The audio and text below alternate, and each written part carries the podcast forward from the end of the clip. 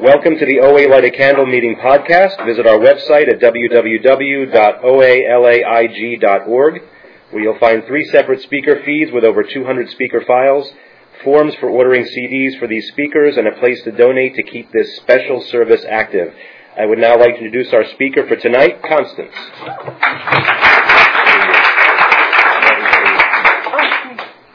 Hi, everyone. My name is Constance, and I am a recovering compulsive overeater, bulimic, and failed anorexic. Hi. Thank you, Rod, for asking me to speak and allowing me to be freaking nervous for over a month. and um, but I, I'm always really happy to to speak um, at 12-step meetings because it gives me a chance to hear my own recovery because left inside my own head, I don't have any. Um, so, um, and I know that's not true, um, just because of reality. Um, I have been in OA since um, November 1986, and my abstinence date is January 8th, 1987, so it's well over 24 years of abstinence. And um, what I thought I would try to do is explain to people how I have been able to maintain an abstinence for all this time without shooting myself in the head um, or any other creative way out. Um, I will start with what it was like um, I start with childhood because that's where I started. I was a child first. Actually, I was an infant first. Um, no, I was a seed. Okay, okay. Just kidding. And um, where I come from in my family of origin, and I know my parents did the best they could with what they had, and the longer I had stayed abstinent and worked on my own family of origin issues, the more I realized that it was really, really true that they really did the best they could with what with what they had, and with what they had in terms of parenting skills wasn't too wasn't too helpful. Um, I will say politely. Um, and because I was able eventually, like really eventually, many years later, to see that they did the best they could with what they had, I was able to have compassion for them as human beings as opposed to pure hatred as parents. And that change was really important for me, just as a as a person living, you know. Um, so, as a kid, um, there are four kids in my family. My parents, I know a lot of people have heard this story already. Uh, but now that I'm going to be on the World Wide Web, there's many of you who haven't heard this great story. Um, lucky you. Uh, my parents, I think they really loved each other at first, but um, I think as each kid came along, and it wasn't our fault, but as each kid came along, just time and life-wise, it got more and more and more um, contentious and um, e- I'd say emotionally violent, uh, maybe some physically violent, um, and uh, eventually my parents separated. My we stayed with my mom, and what my experience was was that my mom used the kids to get back at the dad, and my dad used money to get back at my mom. So it was kind of like I feel like I grew up in guerrilla warfare. Um, and because I don't think my parents, or let's say my mom, had the qualities of love, kindness, patience, and tolerance, which are the codes to live by in the Big Book of Alcoholics Anonymous, um, which are the codes I do my best to live by, and I'll talk about that, how I do that. There was just it just wasn't a happy place to be and it was a scary place to be and there was just a lot of judgment and criticism and and negativity and fear constant fear over money um just constant anger over my dad you know just hearing growing up hearing things like i just don't want your brother to grow up being like your dad. I just don't want you to marry anyone that's like your dad just really like uncomfortable, shameful kind of messages over and over and over again. And, you know, I know that my mom was just relieving her anxiety and anger and feelings, but, you know, it's inappropriate for parents to relieve them on their children, and at least probably most of that generation did not know that. So anyway, um, what I did, everybody knows, you're going to guess, it's not a big secret. What did I do for comfort? I went to food.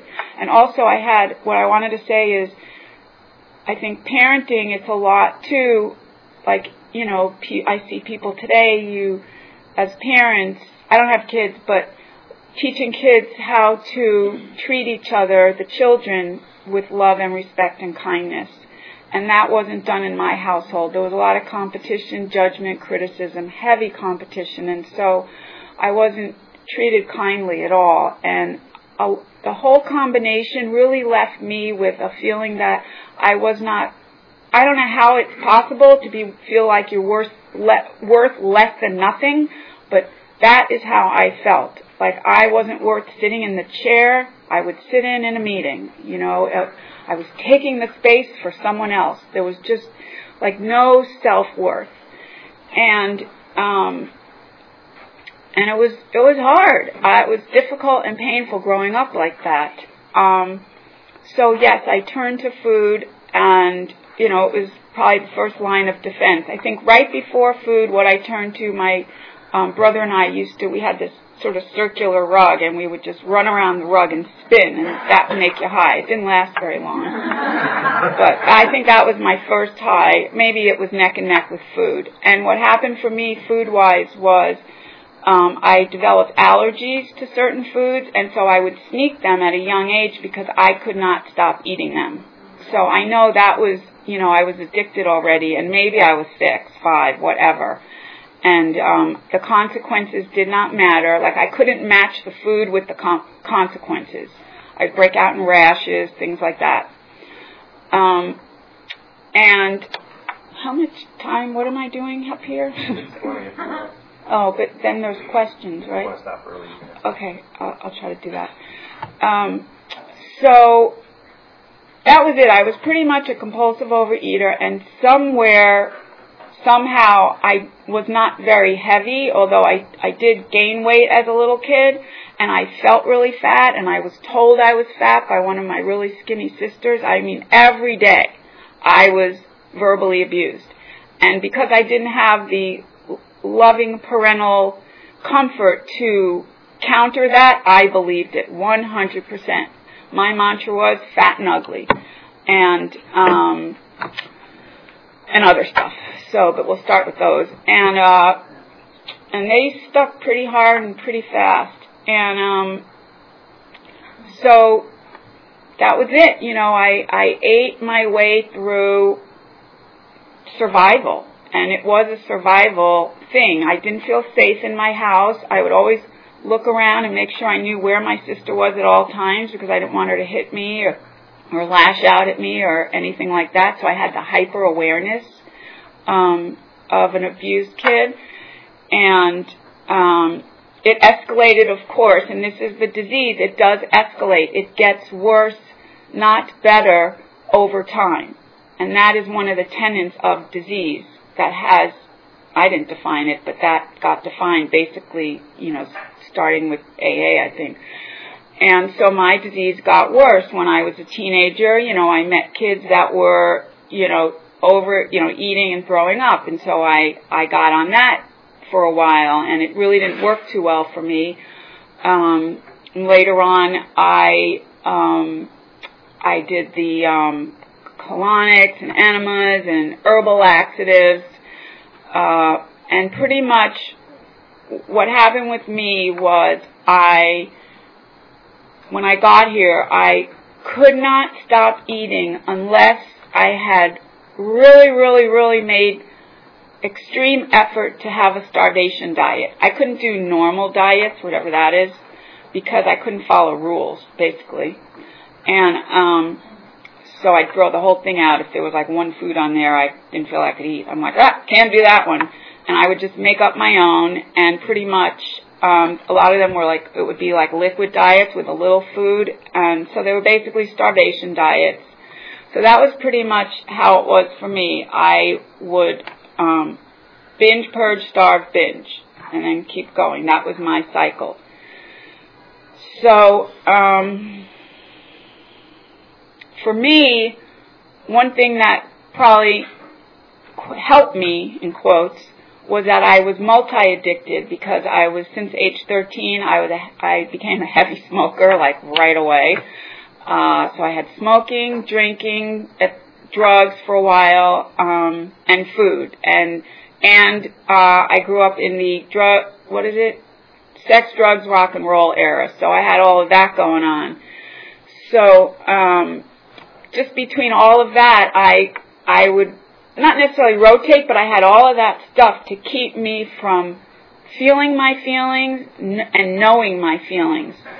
Um, like I, I remember in my 20s, this one friend of mine who she had a lot of her own issues, and I could not stick up for myself. That was a huge quality I learned at home: people pleasing, how to get attention or any affection by doing what someone else wanted me to do. I was really good at it, and one of the reasons I think I was so good at it was partly I think I really do feel I have a, a good heart, and I I do want the best for everyone. But the other part of it was that the role of bad girl was already taken in my family, so I found role of good girl, and um, so it wasn't totally altruistic, and um, so yeah, I did a, a lot of people pleasing. And this one friend of mine, you know, we I had a lot of issues with her because there was stuff that was going on that was not, you know, appropriate or something that a good friend would do.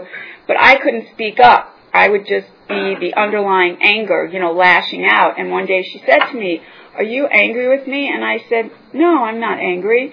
And underneath I wanted to say, I freaking hate you! You know, I'm so mad at you. But I, I didn't even know. I just was not in touch with a feeling. It just acted out. And, um, that was, oh, I think I'm covering the recording. Sorry there. Um, so, um, I'm going to start over. No, just kidding. Okay. So, so I did that. Like I didn't have any concept of what my feelings were, even though I had been in therapy since I was like 17. But you know, it's not a fault of therapy. It was just this was the best I could do, and I didn't have any of the knowledge and experience that I gained from being in OA. So anyway, um, I got to OA when I was in my early 30s. I know I only look like I'm in my early 30s. but it's not true. And, um, and, uh, it was like amazing because I really wanted it. When I got here, right before I got to OA, I heard this little voice in my head that said, I'm not going to make it through another holiday season alone. Just, and I was like, well, who are you?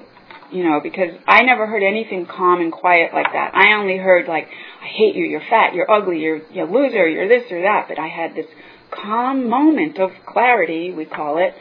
I am not going to make it through another holiday season al- alone. And I had heard of OA for quite a while, but was always too afraid to be public about it. God forbid, you know, like I could go out and like pile up my foods and you know, go to the different grocery stores and, you know, I think people know what I'm talking about, luckily. And, um, oh my God, wouldn't it be great if like I accidentally was in a meeting of like accountants and you were like all accountants and all of a sudden I'm like, oh my God, I am not in a room of Overeaters Anonymous. These poor people. so I'm so glad you're all here because I think you get what I'm talking about. very comforting. So, um, yeah, so, so I would do that with the food and so when I got here, I really, you know, like I, I say, like I, people say, you know, you get here when you're ready, and really, I, I, we're not supposed to have regrets, but I wish I'd gotten here at about 17. I could have really used it then. But um, so the good part of, of it is that when I did get here, I was so into it. I really wanted to be a sponge. I really wanted to just like soak up everything I could. And um, and I would take notes and write things down. But I was not going to get a sponsor, and I was not going to do the steps because the steps didn't apply to me. And a sponsor, like who, I can't trust people. You know, I mean, I'm glad you're all here, but I'm not going to trust any of you. Forget that. That's going a little too far. And um, I eventually did get a sponsor and worked the steps. And what was so brilliant and amazing about step four, which I, when I first came here and read that, I'm like, that doesn't appeal, apply to me because I never did anything wrong. Everyone did it to me. I was like an excellent victim. And when I did my fourth step, it was like, I think it was, it was well over hundred, it was about 120 pages, and it was pretty much writing about all the, all the kind of wrongs I felt had been done to me that basically I had never told anyone. So it was like 120 pages of stuff I've been carrying around for my for three decades, and and then of course there there's the freeing part, which is my part. And what's so great about my part is not blame. And I know people are a lot of times afraid to look at that part. And I think it's maybe people don't have the correct understanding of it. My part is freedom. It allows me to have the freedom of choice to change my behavior, to behave, speak, act, and think differently to get different results and to have a happier life. Um, my way of feeling anger and not doing anything and stuffing it with food wasn't helping me. When I'll tell you, the year before I got here, I'll tell you how it was for me. The year before I got here, or two years, I had gone to a nutritionist, um, and she had said to me that she had never seen anyone my age who was so nutritionally deficient as I was, because I pretty much had a I had a very um, very hot relationship with Entenmann's and Haagen Dazs, with a little bit of broccoli and chicken breast thrown in there for good measure. Um, and so you know, she she just said to me, "I can't get enough healthy food in you. you you're like completely deficient." So anyway, that's where I was, and I like I you know I I didn't come in here like very overweight, um, but what happened with me was I was always either gaining weight or losing weight.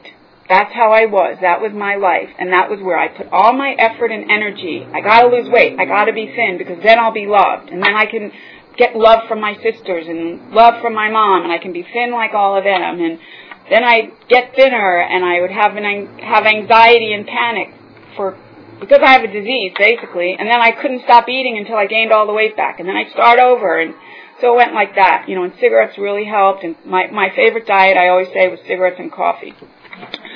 And um, so, okay, so I don't know, I just started talking about the steps, and I want to just talk some about my character defects and um, how learning about them and growing through them is is like such a I don't know, such a wonderful experience rather than, you know, the fear I had beforehand. So, for example, contempt.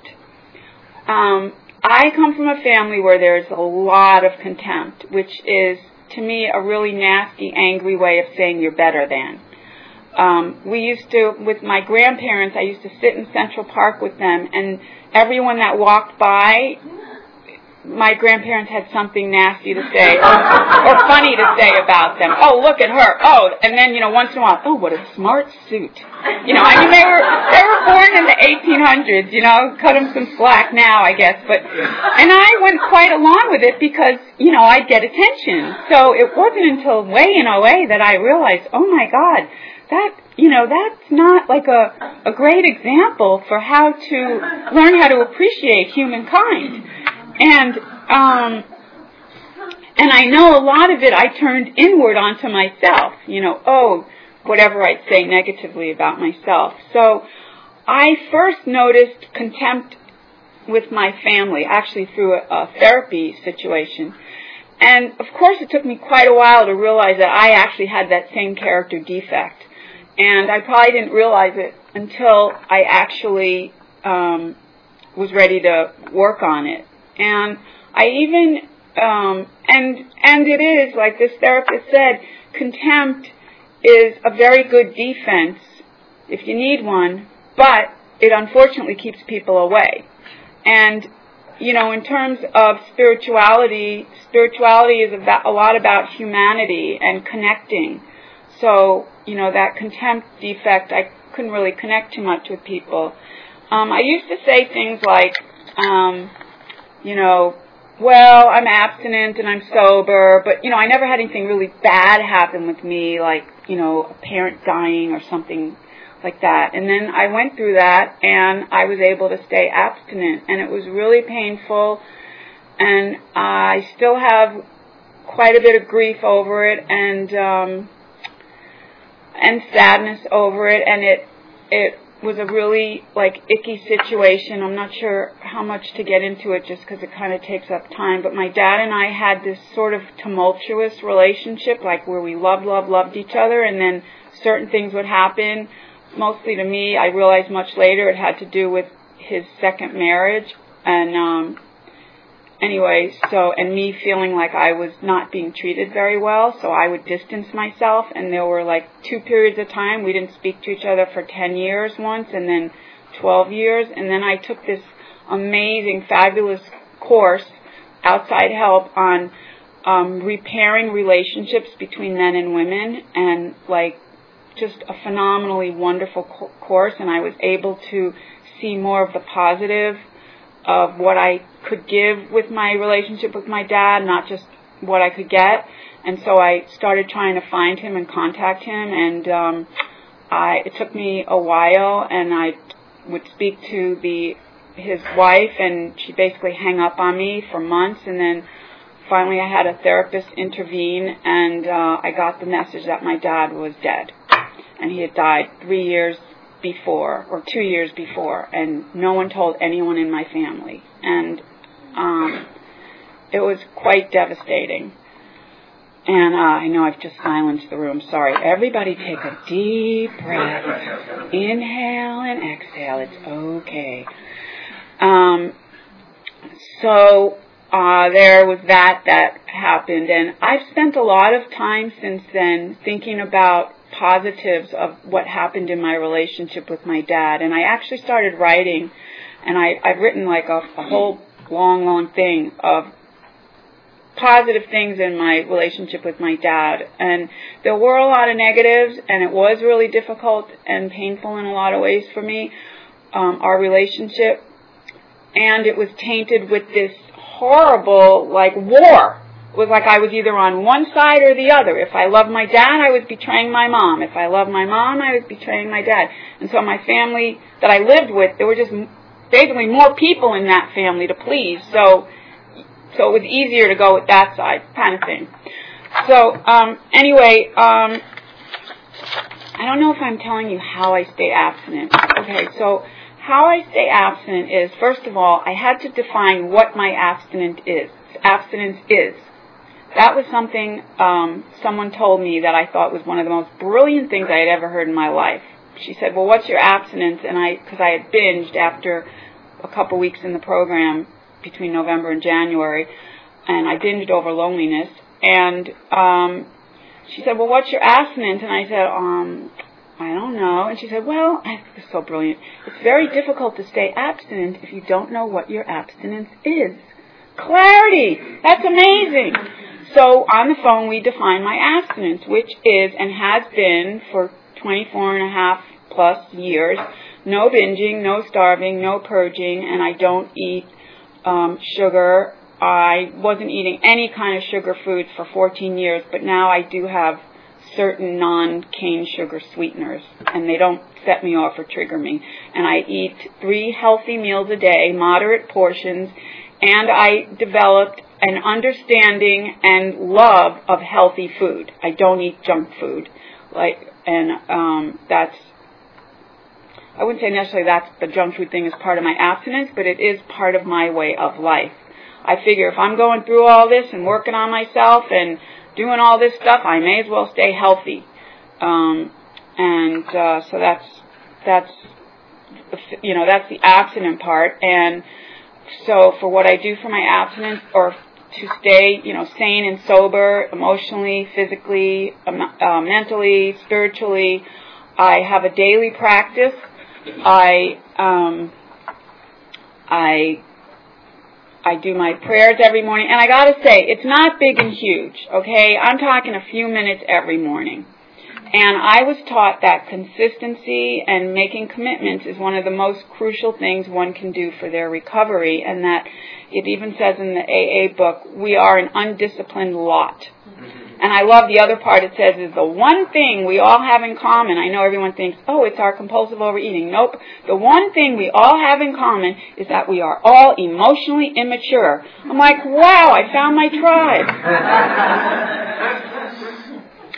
so, um, a lot of things that um, are about discipline and maturity I still have a hard time with, which is like career wise and empowering myself and being out in the world being empowered. I still have, I still have like just resistance to that. Um, but what I do is I can show up for a job, um, and it's a job that's not my heart's desire at all, but I show up and do the best I can, and I have service there um, because I want to be like grown up enough to pay my rent and pay bills and basically live. And, you know, I get to practice the principles of the program there, like, um, well, just being kind. And, and I never, I never say, you know, if someone asks you to do something, I never say no problem because to me that has a negative con- connotation because you're using the word problem and no is your first word. Um, so I say, I'd be happy to. And I do it all the time. And I smile when I say it. And I get along really well most of the time with most people. And when I don't, I make my amends.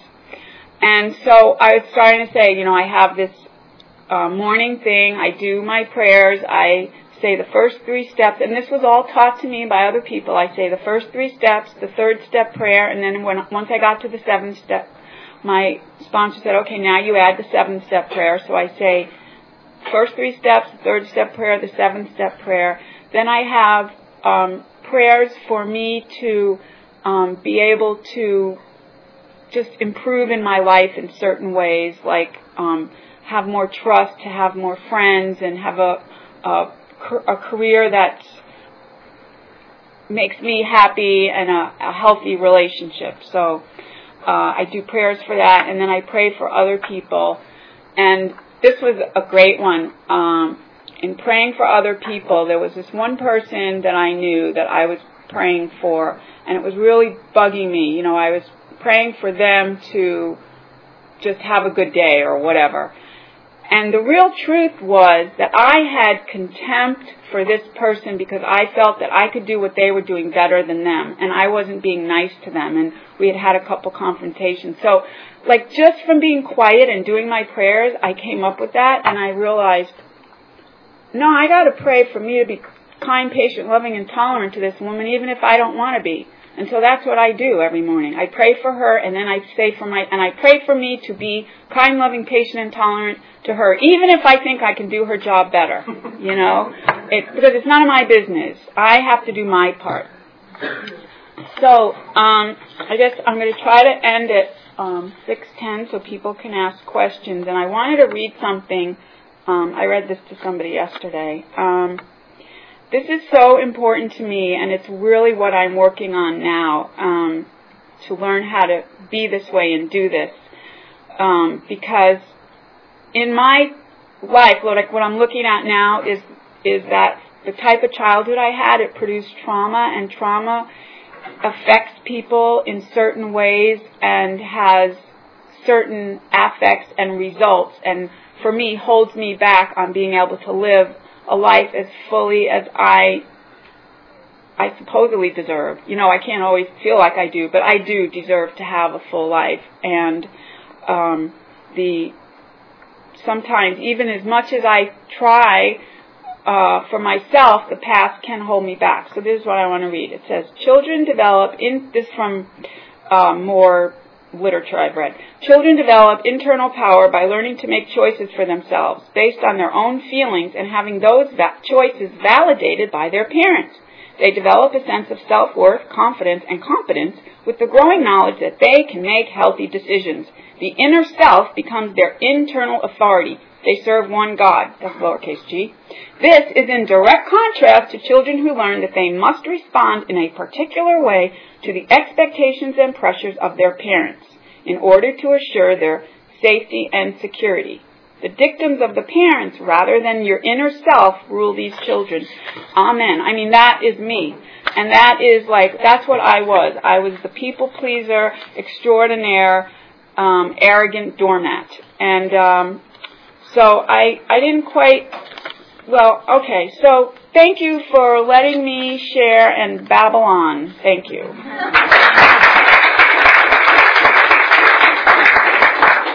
Cool. Questions? And um, I'm going to repeat the question. Yes.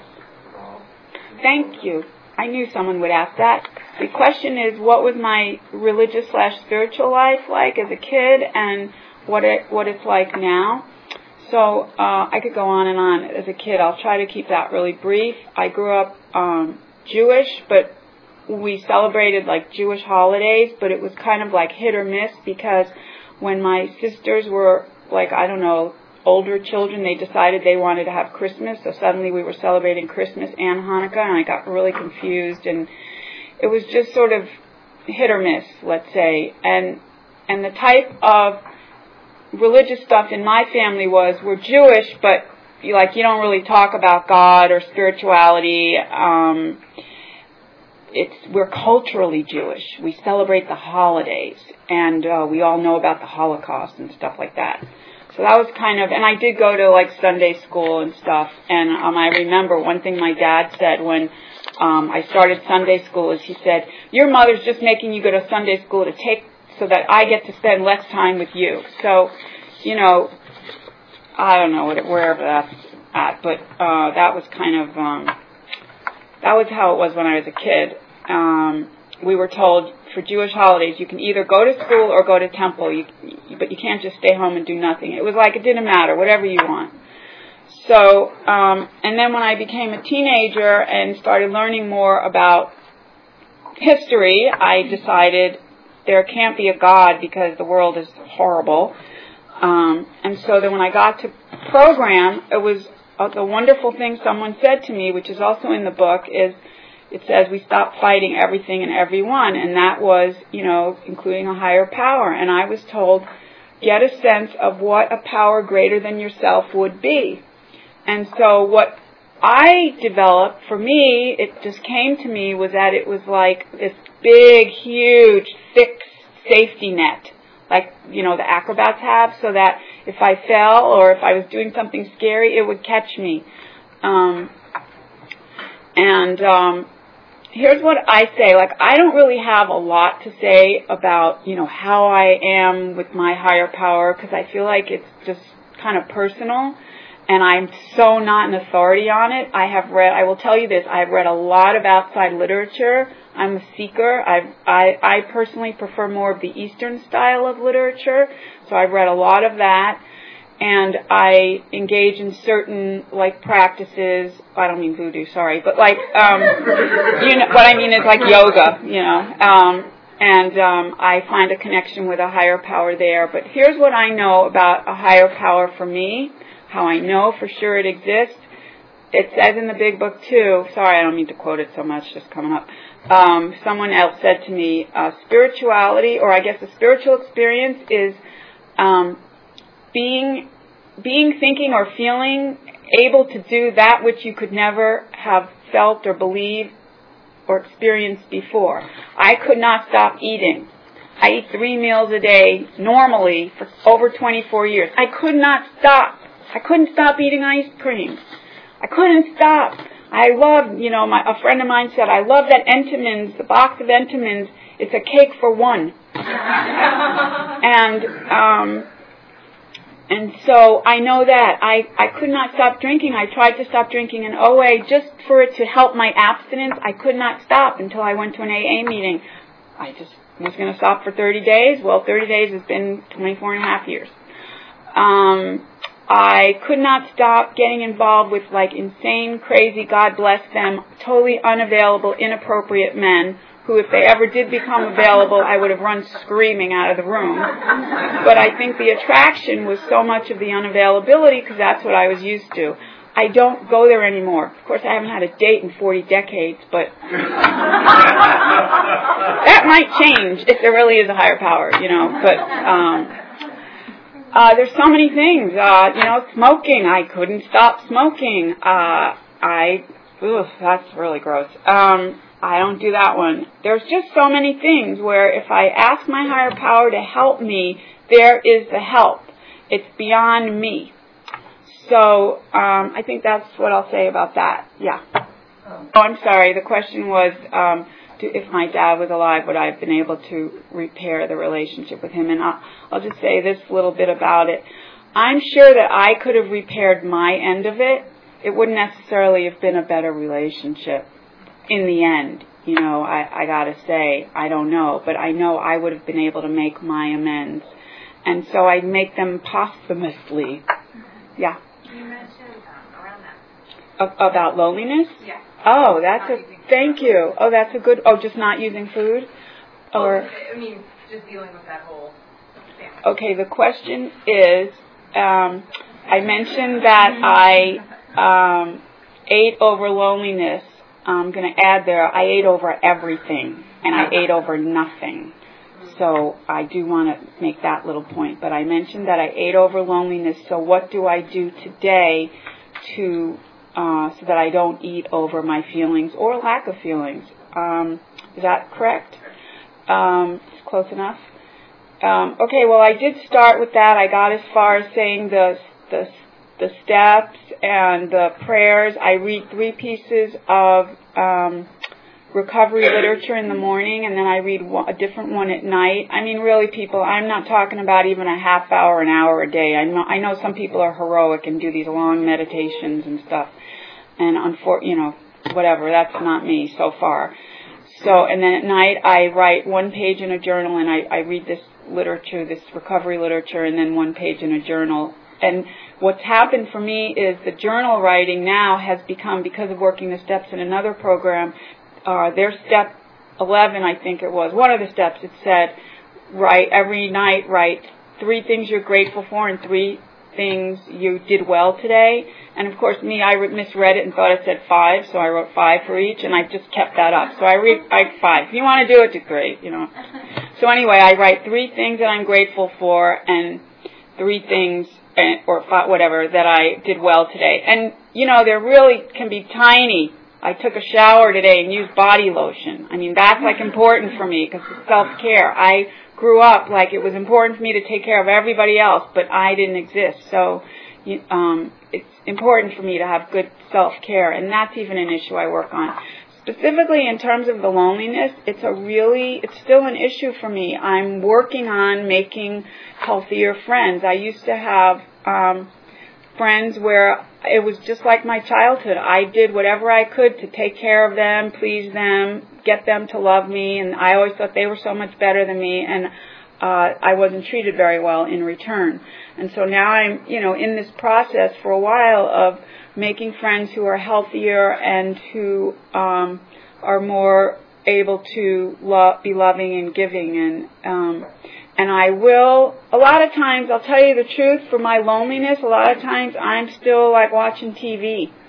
Um, but what I do more of now is I have these CDs that are meditation CDs and I, I listen to them. I, I do call people, not that much. I'm so thankful that people call me because I just still have that fear of reaching out. And um, I did reach out last night to a good friend of mine because I had done something great for myself. I had done this project last night that I never ever would have been able to do beforehand. It was a creative thing, and of course, when I left, I felt, you know, I was beating myself up that I didn't do a good job. So I, I did call someone who, who I know knows me pretty well and knows me in that area of life, and it, it was really good. I felt really good afterwards. Um, and I do, you know, reading and the tools go to meetings. Um, literature, writing. Um, you know, I don't have, I want to tell you people, I do not have cravings like I used to. I don't really have God help me for saying this because I hope it doesn't change tomorrow, but I don't really have issues with with compulsive overeating anymore because I have re and because of the program and God and me and my help of myself, I have retrained my way of eating. So it is a habit that I have been doing um, almost as long as I hadn't been doing it. Um, and so it's a habit. It's not like I never say, "Oh, I want more," but uh, I don't. I don't do it. I I uh, I think of my higher power and the program and my sponsor, and I I just have my three meals a day. And I'll, I guess I'll end with this because I got the sign. Um, and sometimes when the last bite is about to happen, I do get a little depressed, and then I remind myself, there's more of the next meal, or there's more tomorrow, and you will be okay. And I don't, I don't need food to fill every other feeling I have in my life. There's three meals a day and life in between. Thank you.